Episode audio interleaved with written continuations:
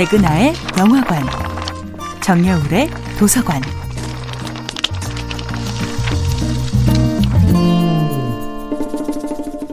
안녕하세요. 여러분과 아름답고 풍요로운 책 이야기를 나누고 있는 작가 정여울입니다.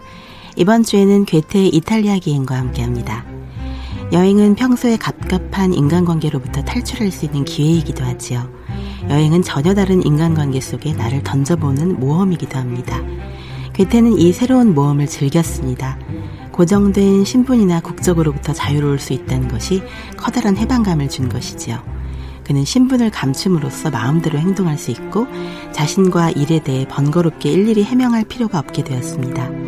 이런 이방인의 기쁨을 최대한 누릴 수 있었던 순간은 바로 축제였습니다. 괴테의 이탈리아 여행 최고의 스펙터클은 로마 사육제 장면인데요. 로마의 사육제는 원래부터 민중에게 주어진 것이 아니라 민중 스스로가 마련한 축제입니다. 환희에 찬 군중이 자율적으로 움직이면서 경찰의 통제도 느슨해집니다.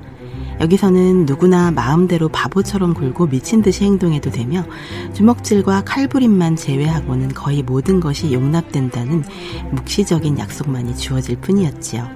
여장을 한 남자들, 또 남장을 한 여자들, 모두가 인기 있는 어릿광대 복장을 차려입는데 주저하지 않았습니다.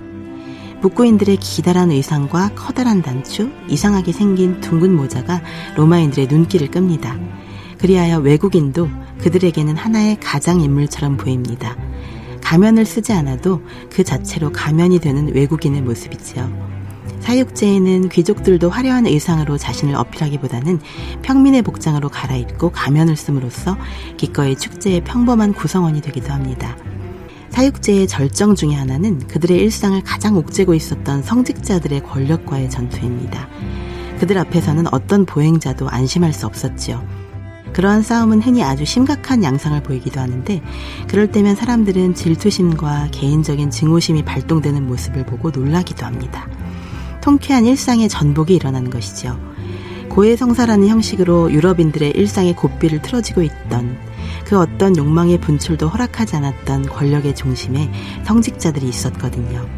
로마인들은 성직자와 귀족의 로맨스를 풍자적으로 그림으로써 경건주의와 엄숙주의를 파괴합니다.